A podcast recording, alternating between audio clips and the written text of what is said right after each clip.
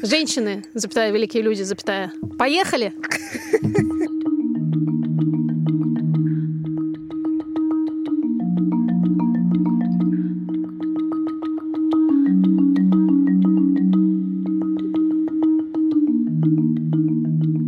Женщина великая, справа от меня. Назовитесь. Меня зовут Ксукса. Это очень смешно, когда я знакомлюсь, конечно, с новыми людьми. Всегда слышу в ответ «что-что?». И тогда у меня, значит, так напрягается лицо, и я говорю «меня зовут Ксения». Красивенького. Я помню, как первый раз, между прочим, мне было очень неловко. Я помню, как я у тебя спросила, а что вот это вот, а как все-таки к тебе обращаться? А ты сказала, что я могу к тебе обращаться так, как мне удобно. Это правда. Да. Так началось наше с Машей sisterhood, да, Маш? Да. А это слева от меня великая женщина. Мария Деменция Карнович-Вуло. Все-таки деменция. Все просто. Не столовое серебро, нет? Ну нет, сейчас деменция уже некоторое время. Хорошо, а вот если смотреть прямо перед нами, справа от меня, слева от тебя сидит великая женщина Даша Уткина, которую друзья называют Д. Д. Точно. Может, я тебя тоже так буду называть теперь? Пожалуйста. Ну, то есть Ксукса, Д и деменция. Это подкаст «Бережно к себе». Если вы еще не выключили, выключайте. А помните, да, этот комментарий? Бесит, это болтовня в начале на 5 минут. Так вот, эта длинная болтовня заканчивается объявлением о том, что это подкаст «Бережно к себе» о ментальном здоровье матерей, который выходит при поддержке онлайн-сервиса психологических консультаций. Ясно! Дальше хочется ОГРН. Что же это такое? Ничего не ясно, что такое ясно. Сидит на диване психолог, смотрит в компьютер, хороший, квалифицированный. Ты сидишь тоже на диване, в свой компьютер смотришь. На другом диване. Да. Знаешь, что заплатишь ты за это 2850 рублей и не больше. А еще, если слушаешь подкаст «Бережно к себе», то можно на первой встрече сэкономить аж 20% по промокоду «Постпартум». Он есть в описании этого эпизода, там же есть ссылка на Ясно. Кстати, почитайте их Инстаграм, он реально очень прикольный. 200 тысяч подписчиков сегодня. А еще в Ясно работают классные мамы. Да. Катя, привет. И папы. Юра, привет. Да, и да. Всем привет. Да. Слушайте, хочу вам рассказать о том, что студия «Либо-либо», где я работаю тоже, выпустила великолепный подкаст. Называется «Почему мы еще живы?». И это подкаст о медицинских открытиях, которые изменили мир. Его ведет Федор Катасонов. А работает над ним огромная команда, в которой даже есть я. О, как повезло этой огромной команде. Ой, спасибо, Даша. Но на самом деле его, правда, очень интересно слушать, потому что это офигенный пример нарративного подкаста величайшего качества, которых в России все еще очень мало. Там потрясающий саунд-дизайн, там очень большая научная работа, достоверная медицинская информация, рассказанная через удивительные истории людей. Не занудно, максимально не занудно, а очень, наоборот, увлекательно. И обязательно послушайте эпизод про антидепрессанты и про их историю, потому что это имеет прямое отношение к нам. И вообще это жутко любопытно, потому что антидепрессанты и нейролептики появились вообще случайно, как и многие, конечно, лекарства другие, но про них история особенно интересная, и что вообще человечеству пришлось пережить ради того, чтобы начать лечить депрессию и прочие расстройства. Подкаст «Почему мы еще живы?». Ссылка в описании эпизода. А говорить мы сегодня будем о чем? Мы хотим поговорить о женской поддержке. О sisterhood. О sisterhood, о женском круге. И о том, как, например, мои представления об этом, обо всем меняются и менялись последние годы. Очень теплая для меня тема. Да. Люблю ее. Вообще никогда не думала, честно говоря, что я буду в каком-то эпицентре вот этого всего. Не то, чтобы я как-то не любила сильно женщин раньше. Нет, такого никогда не было. Но, с другой стороны, я как-то и не соотносила себя с темой там эмпауэрмента, не знаю, феминизма и всего остального. Мне казалось, что это какая-то немножко оторванная от моей реальности история. Вот есть какие-то женщины, которые вот занимаются каким-то активизмом. Такая вот, работа такая, такое занятие. А оказалось, что это просто вот про ежедневную жизнь и про самую простую банальную поддержку и про вот это ощущение «ты не одна», которое не про великий активизм и не про какие-то модные СМИ, которые об этом пишут, они просто про обычных женщин, про меня, не знаю, моих знакомых, подруг, про вас, в конце концов. А вот интересно, как начинался этот путь, потому что действительно ведь частая история, да, что никакого сестерхуда, например, в опыте там, детском, подростковом у многих, мне кажется, наших ровесниц нет. Ну, по крайней мере, у меня всегда была какая-нибудь одна подружка, с которой я общалась, и у меня довольно херово складывались отношения с девочками. А было ли у тебя такое или у тебя, Маш? Потому что я это знаю о себе и о многих других, что особенно в детстве очень нравилось мне отстраиваться от женщины, говорить, я дружу с парнями, и это значит, что я не такая, как остальные девчонки. О, круто, что ты об этом вспомнила. Да, потому что у меня не эти женские интересы, не вот это вот каблуки, там, что помады и перекрашивание волос в блонд. А я-то вот настоящая хулиганка, я вот как может... Блин, прикольно, что именно вот эти женщины, именно вот это ощущение, оно-то, собственно, в феминизм и превращается. Это очень забавно. Нас учили, и мы привыкли, что вот эти те качества, о которых ты говоришь, это типа мужское, и поэтому мы себя ассоциировали с пацанами. И, собственно, даже вот это название такое специальное — пацанка. Да. А оказалось, пацан что... сказал, пацан сделал,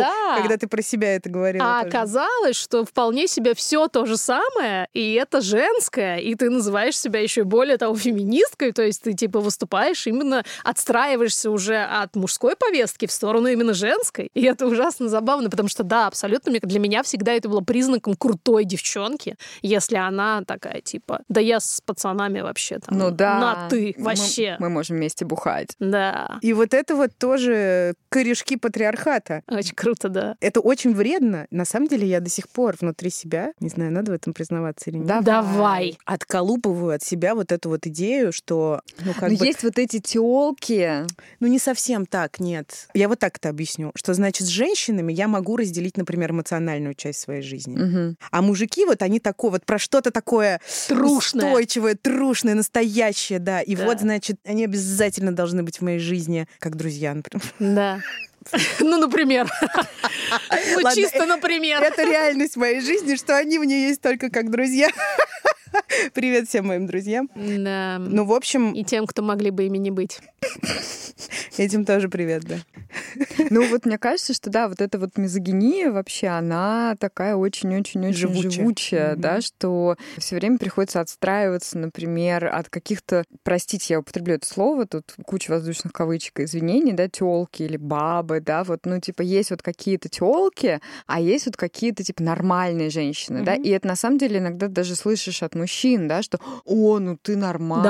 Да, это лучший комплимент вообще для меня всегда. С тобой можно поговорить. С тобой можно поговорить, и когда-то это было, правда, таким, что да, наверное, да, так и есть. У меня случился довольно большой поворот, когда он довольно рано начал происходить, потому что у меня появилась дочка, а дальше появилась эта тема про подготовку к родам, и даже подготовку к родам, например, когда мы начинали, мы же это придумали, потому что таким, как мы, некуда было пойти. Был вариант «будь послушной, хорошей девочкой, слушайся врача, делай, что тебе говорят, и рта не раскрываешь», тем более там не надо вот это, я читала на английском статью, в смысле тебе 20 лет. Или вариант, где носи сарафан, пой песни, кажись от всего. 4 стихии, муж, служащий государству, да-да-да. Да, было совершенно очевидно, что ни туда не хочется. И вот это, мне кажется, мизогиния отчасти, она привела и меня, мою подружку Надю Павловскую, к тому, чтобы мы сделали курсы, мы их прям так называли, курсы для современных городских женщин. То есть для тех, кому не хочется как-то кардинально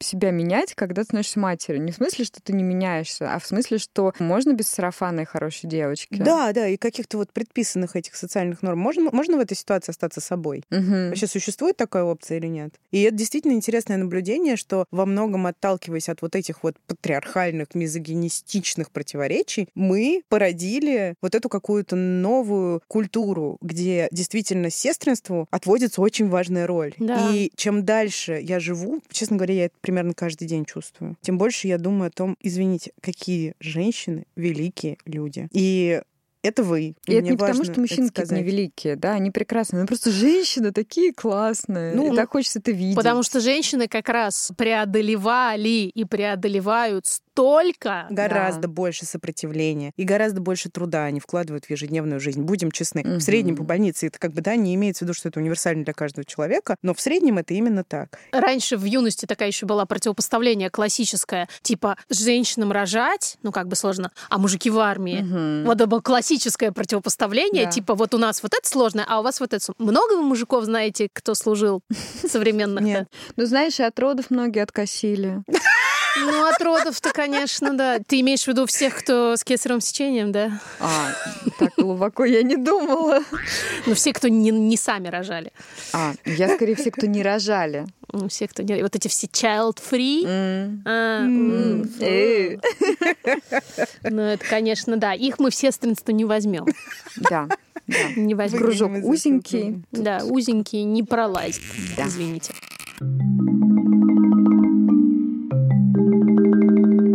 Роды — это такой очень мощный опыт, мне кажется, для вот таких пацанок, хулиганок и вообще женщин, которым близка идея какой-то независимости, потому что весь этот опыт во многом про твою силу, с одной стороны, да, а с другой стороны про взаимосвязь, про доверие, про уязвимость, про то, что ты в этом как раз не одна. И это очень, мне кажется, коробит вот эту всю идею автономии. А с другой стороны, для тех, кто вот в этом модусе «я слабая, ничего не решаю» и прочее, роды, получается, тоже такая инициация во встречу со своей силой, потому что, ты ребенка сделала, в смысле ты слабая, ничего не умеешь. Но зато для вот этих вот девчонок-пацанок, так будем их называть, да, вот эта вся история с тем, что ты возвращаешься домой, твой муж, например, уходит на работу, и ты там остаешься одна с этим ребенком, таким мощнейшим образом отбрасывает тебя назад в идею: «Чё там ты? Современная, независимая, сильная!» Хи-хи-хи. Вот тебе подгузники, вот тебе плита, вот тебе невозможность выпить кофе. Да, а пописать тоже только по праздникам будешь ходить. Работать хотела через месяц после родов. Онлайн имейл быстро написать? Давай! Да. Сейчас мы колики только включим на пару часов. Слушайте, знаете, что хочется сказать? Женщины же встречаются с депрессией в среднем почти в 2 раза чаще, чем мужчины. Я думаю, что это тоже во многом последствия женской гендерной социализации и во многом может быть тоже некоторой основой для формирования вот этого круга и сестринства, потому что понимание и взаимопонимание, которое рождается на фоне какого-то похожего, схожего опыта, и это на самом деле может быть что угодно. Могут быть ментальные трудности, это может быть материнство или какое-то решение относительно своего материнства. Сложности всякие. По статистике мы знаем, каждая 5-я женщина сталкивается с послеродовой депрессией, каждая 5-я же сталкивается с репродуктивными трудностями, каждая 5-я же сталкивается с сексуализированным насилием, так или иначе. Да. Похоже, в целом, нет практически ни одной женщины, у которой нет какой-то хотя бы одной, а у некоторых комбо-бинго, да, мейджор такой вот проблемы, которую как бы в обычный мир не принесешь. Да. Вот так вот, типа, между делом за кофе поболтать. Это то, что ты прячешь в своем чемоданчике, как правило. Да. И, соответственно, этот чемоданчик, на самом деле, ты однажды, если тебе очень повезет, узнаешь, что когда ты его открываешь и начинаешь оттуда все вытаскивать потихонечку или вываливать у кого как получится. Да, ой, у меня тоже это есть. Да, я тоже была на этой распродаже. Вот это вот ты на лободе брала, да? Распродажа ПТСР. Наблюдения психиатров, я знаю, тоже таковы, что женщины гораздо чаще приходят с депрессией. А мне кажется, еще это может быть связано с тем, что, опять, если мы говорим про мужскую гендерную социализацию, то выражать в поведении, например, свой гнев, агрессию, недовольство, да, гораздо более приемлемо, потому что ты набухался, подрался, да, вот это вот все. А потом они еще не доживают, потому что количество мужчин старше 35 лет начинает значительно снижаться по сравнению с количеством женщин старше 35 лет. Нам только sisterhood поможет. Понимаешь, sisterhood, к сожалению, не означает изменение сексуальности, хотя сексуальность флюидна. Я вообще не об этом. А я об этом. А ты о чем? Ну, что в смысле, эмоциональная поддержка будет в женском кругу, а про отношения не стоит мечтать. Понятно, целибат, понятно. Меня просто теперь зовут уже давно. Я вообще за целибат. Ксения целибат Красильникова. Да я тоже. Целибат — это очень хорошо. Ты просто одобряешь, а я воплощаю. Вот поэтому у нас и sisterhood, Даша. А как же женская энергия? Я просто живу по твоим заветам, но ты нет. Ксения, мне кажется, надо просто больше юбок носить в пол. Женская энергия-то она. И платочек нужен. Посмотри, вон Даша в мини-юбке сидит. Я, как замужняя женщина, в юбке подлиннее. Вот мои ноги. Это ноги. Усы, лапы, хвост. Вот мои документы. Так, а что там у тебя? Что? Где? В ногах? Между, прости. Между ног. Смотришь, трусы у меня есть. Нет, ты же не в юбке. Снимай. Нет, это штаны очень. Вот, так в штанах. Между ног, понимаешь, припона. Понимаешь? Да, они выглядят, может быть, как юбка, но припона-то есть. Маш, я ношу юбки. Мне помогает. Чаще надо носить юбки. А ты ходи без юбки и без трусов. Да, есть такой метод. Это опасный метод. Рубрика. Рубрика у нас бережно и ясно. Как понять, что пора заканчивать? Ксукс просто смотрит на часы и говорит, пора заканчивать. Да. Ну или, как мы узнали из прошлого эпизода, ваш психоаналитик говорит, 10 минут.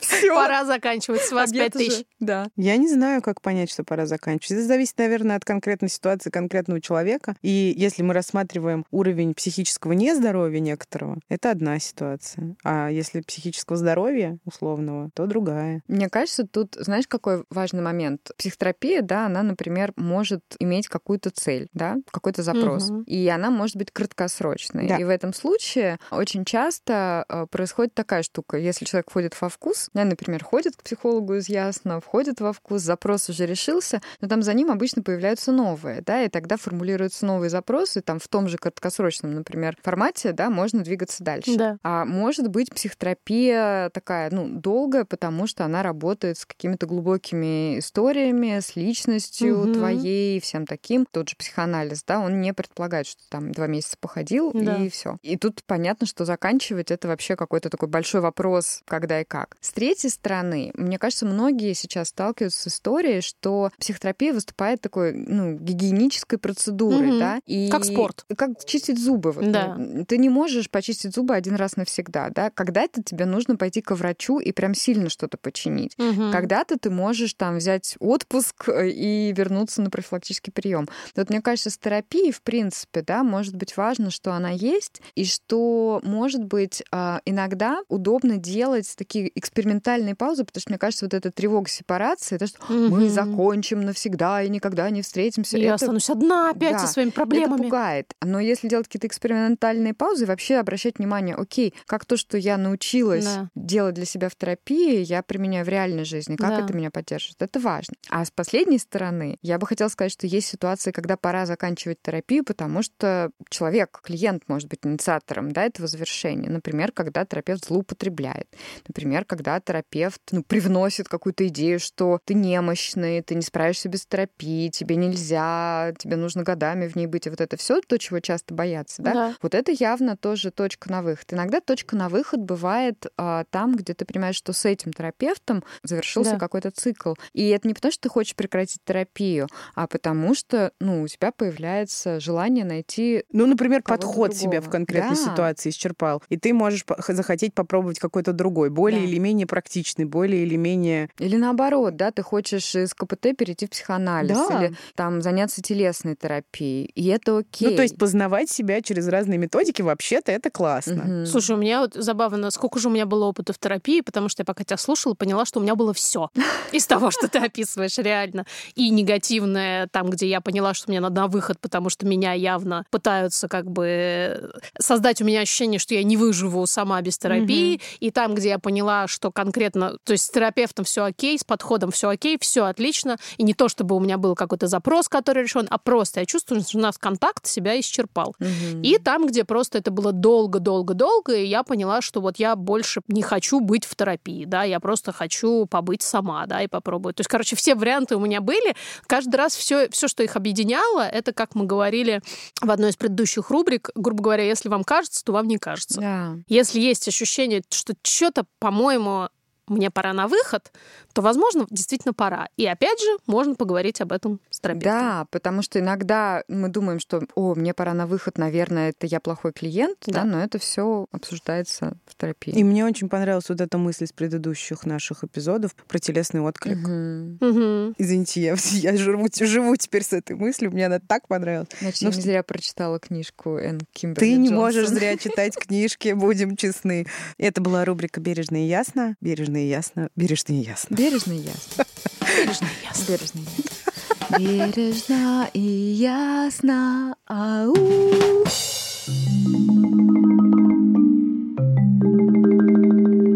Тоже интересно, как вот эта история про сексуальность, да, она как будто бы все время принадлежит мужчине какому-то там существующему или... потенциальному. Да. Ну, то есть, а может ли она быть моей? Да. Как я могу ее присвоить? Вот все мужчины, ты могла бы присвоить, если бы ты не подарила свой вуманайзер. Была бы у тебя твоя собственная... Но я подарила не мужчине, я подарила другой женщине. К вопросу о распродаже ПТСР.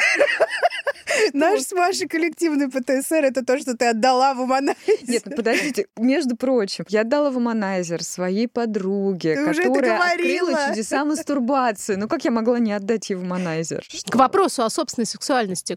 Зачем она тебе, если она никому не прилагается? А почему моя сексуальность должна обязательно к гаджету прилагаться? Почему не гаджету? Ну как бы к кому-нибудь гаджету, к мужчине, к женщине. Я сейчас скажу, что то, что сейчас происходит, это и есть сестринство. Ну, да. Мне, правда, очень нравится общаться с женщинами, мне с ними безопасно, мне с ними интересно, мне с ними спокойно. Я думаю о том, что, может быть, это какой-то тоже issue такой, да, с которым надо разбираться, но мне как-то пока приятно. Да, мне тоже очень хорошо с женщинами. И здесь, на самом деле, хочется вспомнить, когда говорят, зачем нужен феминизм. Я все время вспоминаю очень-очень простую ситуацию, когда идешь куда-нибудь вечером одна. И если ты понимаешь, что человек, идущий сзади, это женщина, то тебе не страшно. Да. А если это мужчина, то тебе страшно при любом раскладе, вне зависимости от того, какой у тебя есть опыт на это. Ну и вне зависимости, как ты обращаешься со своим страхом, да, например, говоришь, да ничего такого мне не страшно, да, или там я просто ускорю шаг, или, не знаю, я всегда просто замедляюсь, пропускаю человека вперед и начинаю идти за ним. И я вижу, что иногда этим мужчинам, кстати говоря, страшно. Что ты так делаешь? Они так оглядываются, да. Это просветленные какие-то ушедшие вперед мужчины.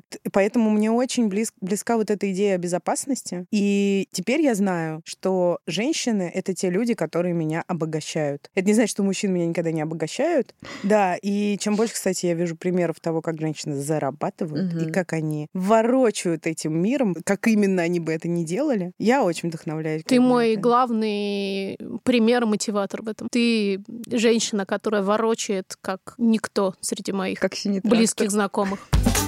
По полям. Это очень круто. Спасибо большое. Я встаю утром и начинаю ворочать. Барахтаться, наше любимое слово. У меня было очень много предрассудков на тему, с какими женщинами я готова, не готова. Мой круг общения, он был очень узким, потом он расширялся. И благодаря своей работе сейчас я сталкиваюсь с очень разными женщинами. И все время, каждый раз это какой-то опыт про то, что все равно удается найти контакт, да, все равно есть какой-то мы с тобой одной крови, и это очень прикольно, даже если мы совершенно с разными бэкграундами, ценностями, всем остальным. Такая любимая моя часть — это когда я переводила акушерские конференции, и когда приезжаю на доульские конференции, мне очень нравятся какие-то вещи, которые выглядят для образованной женщины современно странно. Ходить в хоровод, петь песни. Плакать, я помню, у тебя был какой-то мастер-класс по плачу. Да, я тоже помню. Но там были мужчины, кстати. Да? Вот что мне вспоминается про Sisterhood, например. Я прилетела на конференцию Doul в Вену, европейских, и там было задание привезти землю и воду оттуда, где ты живешь. И мы стоим, нас там, 100 человек. И у нас есть большие чаши для воды и для земли, и каждая приносит и высыпает землю, и наливает воду, и говорит какое-то слово, которое для нее связано с родами, с ее работой. Любовь, жизнь, терпение, принятие, вот это все. Но это вроде бы, да, какой-то ритуал такой, господи, что такого? Да, даже звучит обалденно. Где-то делает много женщин, ты настолько до глубины я не знаю, до каждой клеточки как-то до нутра трогает, что вот мне в Sisterhood больше всего нравится вот это какое-то ощущение единения даже не на уровне интеллектуальном, там, в смысле идей, а вот просто стою я такая простая баба, знаешь, вот это вот. Мне не очень понятно, что такое простая баба, но одновременно с этим мне понятно, как это происходит на эмоциональном уровне, потому что это то, что я испытываю, например, с вами очень-очень ощутимо. То есть, с одной стороны, на эмоциональном уровне, а с другой стороны, как будто я могу эти эмоции пощупать, осязать. Хотя интеллектуально наше совпадение мне тоже важно. Да. Мне очень нравится вот как раз про то, что ты говоришь. Ты везешь из какой-то одной страны землю и воду, из другой страны землю и воду. И тут вот мне хочется, я вспоминаю сразу про выступление Манижи, которое только что было на Евровидении. И вот эта совершенно потрясающая идея, которая, ну, для меня сделала как минимум половину всего ее выступления. Это гигантский видеоэкран за ее спиной, на котором десятки женщин самых разных, настолько разных, что это просто потрясающе. Они разные чисто внешне, они разные по возрасту, они разные по сексуальной идентичности, по национальности, практически по профессии. Там была женщина рестлер. Да, я не видела, охранница, да. Женщина вот в этой типичной голубой форме охранника. И тут же рядом какая-то очень экзальтированная там арт, не знаю, художница или что-то в этом роде. Это как раз вот про то, что женщины настолько разные, и каждая из них женщина. И каждая из них, ну, не должна как-то оправдываться за то, как она выглядит, или за то, там, например... Насколько она поместилась в рамку женщина. Да, я так бесконечно благодарна Маниже за то, что она и всей ее команде, она у нее была большая, судя по последним постам в Инстаграме, за то, что они подняли и показали. Особенно в России. Господи, особенно в России. Угу. Никто не понял, грубо говоря, этого на мировой арене, да и хрен с ним. Гораздо важнее было то, что услышали и увидели это мы. Я на следующий день после Евровидения залипла на вот этот аккаунт, специально созданный Манижи, где несколько сотен женщин. Первая фотография в посте — это просто фотография, вторая — как они подпевают. Да. Манижи. И знаете, сколько раз я... То есть я все их посмотрела, представьте, сколько раз я послушала этот припев. Господи, я не могу, просто он у меня звучит примерно 24/7. Представьте, как мне теперь стыдно, что мы тоже, в общем, были званы. Дашу, оказывается, позвали в этот проект, но Даша... не пошла. Нет, я не пошла, я не успела. А хотела вот в нашей футболочке першник себе.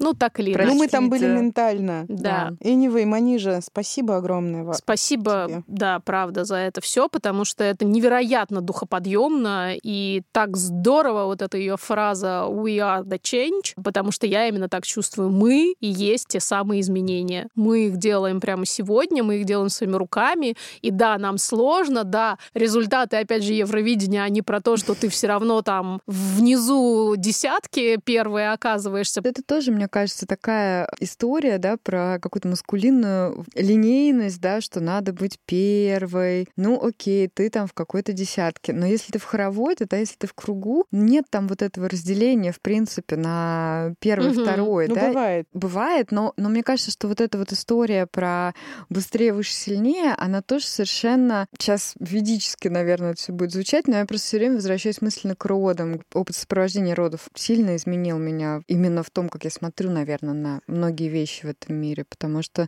нету там никакого быстрее, выше, сильнее, нет никаких родов там успешных, ну, правильных. В смысле, это же есть. Оно есть по факту. Оно есть в обществе, да? Но когда ты внутри этого процесса и когда ты разделяешь женщины и это, да, если вас несколько там женщин, это настолько для всех мощный опыт и... Ну, как раз грусть в том, что даже сюда врывается эта идея про то, а за сколько ты часов родила? Использовала ли ты эпидуралку, окситоцин. А я думала, сейчас использовала ты свои родовые пути или не использовала. Тоже правда. И стокшейминга за это все еще существует. Да. И здесь очень хочется сказать про внутреннюю мизогинию, что все еще существует и она, и вот это как раз обидно и неприятно. А помните, мы недавно пришли в ресторан на Патриарших, модный. Так. Во-первых, почувствовали себя оборванками. Это правда. Мы спросили у девочек в окошке, уходят ли они сказали, что уходят, а потом строгая хостес как-то там разговаривала, и я помню, что ты задала вопрос: вы не хотите хотите, чтобы мы сюда приходили? Да нет, вы нам не рады?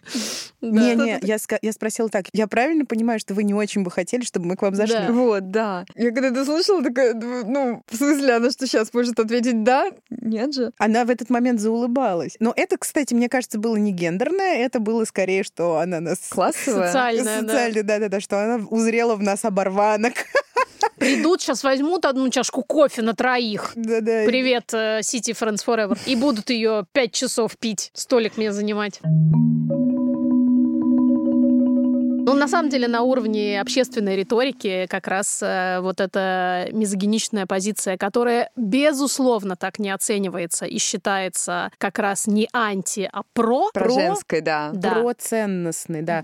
Что вот женщины как раз реализуют то самое свое женское предназначение. Да. А мы вот такие вот мы, как мы есть, мы мешаем, потому что мы берем, раскрываем воротца и говорим, смотрите, сколько всего-то! Можно вот это, можно... А можно не нужно, не хотите, не надо. А можно ничего. Вообще можно, да. И вот ты говоришь про эту риторику как общественную, а на самом деле это просто риторика, которая появляется сверху, да? То есть она... Как-то слово-то было. Насаждается. Да, она насаждается, она каскадируется, вот. Ты посмотри, какая умная, господи! Ну вы понимаете, да, это слово сюда подходит, оно идиотское, но оно подходит. Потому что получается, что такие идеи распространяются, в общем-то, среди большого числа людей, в том числе женщин. Я даже понимаю, я много над этим размышляю, потому что в какой-то момент жизни я вообще очень любила примерять на себя разные роли, пока я взрослела. И в какой-то момент юности, например, у меня была как раз эта идея, что вообще это очень-очень про меня. И я действительно как бы могу быть офигенской традиционной женой. И мне хотелось даже такой, потому что это какая-то такая понятная роль, в которой я могла бы быть молодцом. Ну, в смысле, я точно знаю KPI. И как бы я точно могла бы их достигать. А мне это очень важно, потому что очень хочется быть одобряемой, очень хочется, чтобы стояли все галочки. Вот в этой нашей реальности, в которой мы сейчас с вами существуем, это значительно сложнее, потому что все пока непонятно. То есть как бы, что такое можно все? Это значит, что нужно нет... намного больше? Ну нет никаких просто ориентиров. Да. То есть что такое можно все? Да, тебя затапливает тревога. Да, потому что это значит, что и это, ага, хорошо, а вот это вот можно, а я туда не иду. Это окей? Или я должна туда тоже идти? Как понимать, что ты молодец? Так, а почему предыдущая эта модель от этого отличалась? В моей, например, жизни она не отличалась, потому что у меня была ситуация, я оглянулся посмотреть, не оглянулась ли она, чтобы посмотреть, не оглянулся ли я. Когда папа мне говорил, ты вот должна быть очень умная, ты должна, значит, учиться на все 5 пятерки, ты должна знать намного больше школьной программы, вот иди учи языки, как можно больше всего, историю тоже надо знать, чтобы от зубов отскакивала. Для чего тебе нужно быть умной? Спрашивал меня папа. Что я отвечала, будучи воспитанной своим папой? Для того, чтобы удачно выйти замуж и реализовывать свою женскую функцию, стоять у плиты. В смысле, ты так отвечала? Я же много раз рассказывала, что я воспитана в патриархальной семье, и у меня как бы реально не было вариантов. Я правда так думала. Ну, будучи подростком, во всяком случае, в институте я так думала. Что все, что я делаю, все мои дикие усилия, направляемые в образование, нужны для того, чтобы удачно выйти замуж. И это вообще-то не классическая такая риторика, потому что, ну, в принципе, ну нафига тебе мозги и образование, если тебе нужно борщ варить? Даже женщины нашего поколения все хотели делать умными. Просто это вот как раз и есть то противоречие. А мне кажется, сейчас это как раз эти ростки, которые начинали пробиваться, то есть тебе уже недостаточно было быть просто хозяйственной, ты уже понимала, что нужно что-то большее. Но куда это применять, было по-прежнему неясно. То есть поэтому ты вроде как должна была быть умной, но при этом мне вписаться кажется, ты, в семью. Умная отличница тут есть вот как бы, да, момент, потому что, ну, ты же еще и отличница, то есть умная ты же могла быть, например, но с плохим поведением. Это было не то, что ты выбирала, да? То есть хорошая жена, она делает все на отлично, она молодец, она умная в этом смысле. Ну и это тоже, но, короче, KPI все равно понятны. Все равно понятно, как у тебя муж, грубо говоря, доволен, накормлен, дети чистые, все, никто там, ну я не знаю, не болеет, дом уютный, все окей. Ну нифига себе все. Давай здесь не забудем, что это требует огромного количества сил. Да, но как раз эти силы я готова была вкладывать при условии, что я буду, как собачка Павлова, получать как поощрение. И все будет понятно. И за стеной тоже, и все будет понятно. Вот поделала, вот молодец. Да. Так. Ну, короче, я много про это прорабатывала, на самом деле, в терапии, почему мне так сильно хотелось в такие жесткие рамки. Мне кажется, это про то, что я всегда чувствовала себя настолько неприкаянной, что меня как бы бросало ровно в противоположный полюс. Мне хотелось вот просто в максимально заковаться в максимально четкие рамки, чтобы там себя чувствовать молодцом. Потому что всю свою предыдущую жизнь я металась вот в этом ощущении, что я все время делаю, и все время что-то не то, все время недостаточно, все время как будто бы не успеваю, все время не получаю вот эту самую свою пятерку. Если бы я не двигалась по пути, что я ничего вообще никому не должна, и что я не должна быть какой-то хорошей, правильной, какой угодно, то мне бы сейчас было гораздо тяжелее. Именно потому, что нет четких рамок. То есть в этой условной феминистической тусовке очень большая конкуренция, потому что очень крутые женщины вокруг, очень умные, очень успешные. И мне кажется, ты очень классную штуку затрагиваешь, да, про то, что sisterhood, как концепция, да, сама матрица, может быть разная, она может быть устроена вот по тому же принципу соревновательности. Угу. И мне дико близко вот эта вся идея феминизма, так как я много раз уже говорила, что женские права для меня впервые зазвучали и до сих пор активно звучат как раз в теме родов, да, казалось бы, ну вот, женское предназначение, да, и прочее. Когда я видела, какое количество там патриархальных штук, которые переламывают буквально об колено почти каждую женщину, то мне, конечно, стало страшно. И ну, вот эта вот идея про какие-то хорошие вещи, когда они вдруг становятся снова вот в этой рамке, угу, где нет места меньшинствам, где нет места маргиналам, где нет места кому-то, кто не такой, как ты. Оно все ломается, потому что ты начинаешь выяснять, кто настоящий, женщина, да, феминистка, неважно. И я вот сижу, тебя, знаешь, слушаю, понимаешь, наверное, я все время настолько была ориентирована как-то внутрь себя, что мне в голову не приходило получать вот пятерку за там борщ и прочее. Может быть, то, что просто я откровенно хреново с этим справлялась бы. Но... Мне кажется, мы с тобой выросли просто в разных парадигмах. Да, но вот... С Ксуксой в одинаковых, да, а с тобой в разных. Я росла в какой-то идее, что женщина, как ты знаешь, нужна вот для радости. Ну, это никак не отменяет его... Не для совести. Да, но знаешь, что... Ну, как бы она может работать, но может не работать, но это как бы не ее основная задача. Она, конечно, да, в дом готовит, но как-то как будто бы нет. Но, с другой стороны, сейчас я понимаю, что то, что в моей семье женщины очень много делали, это все, что связано с эмоциональным женским трудом. Вот этим самым невидимым. Обслуживанием, да, про, вот этим. Да, про поддержку, про атмосферу.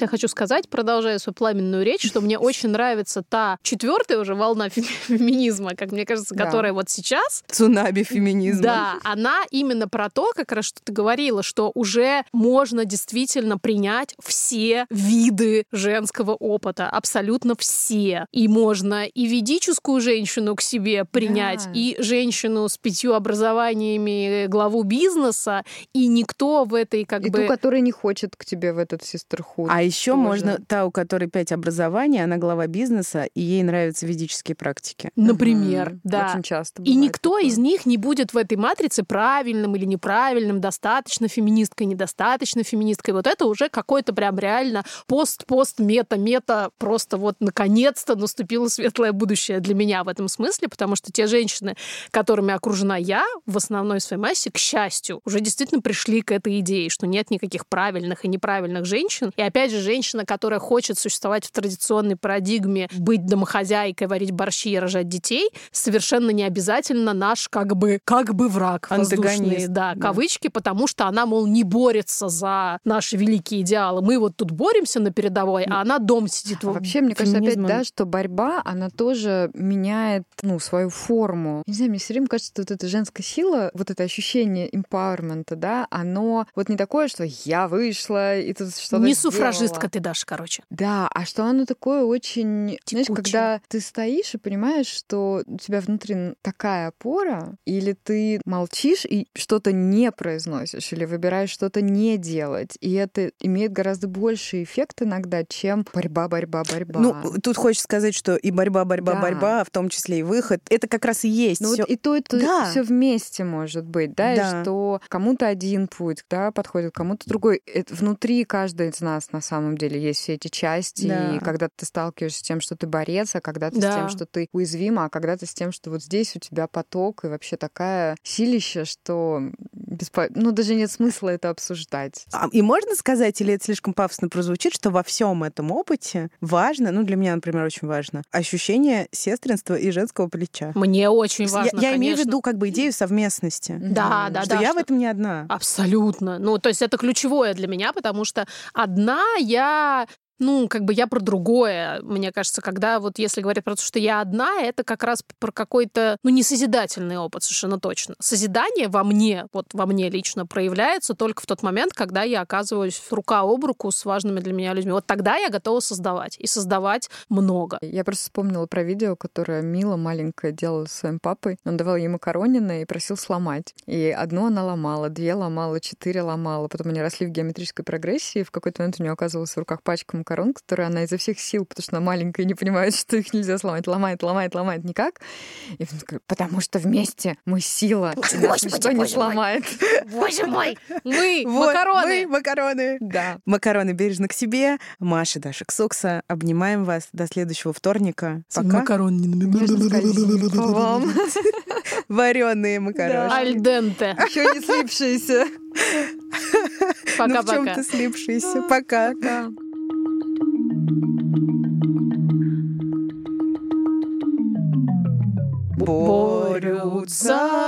Борются, все по кругу борются, да не молятся.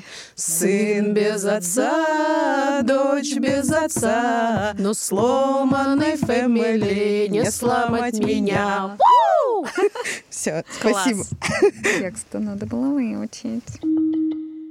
К члену прилагается человек, с ним надо разговаривать. Разговаривает, да. К члену прилагается человек. Точно это надо вырезать? К члену прилагается хороший человек. Потому что если бы я была я бы просто в заголовок это вынесла. К члену прилагается человек, , распродажи ПТСР, сестринство и патриархат.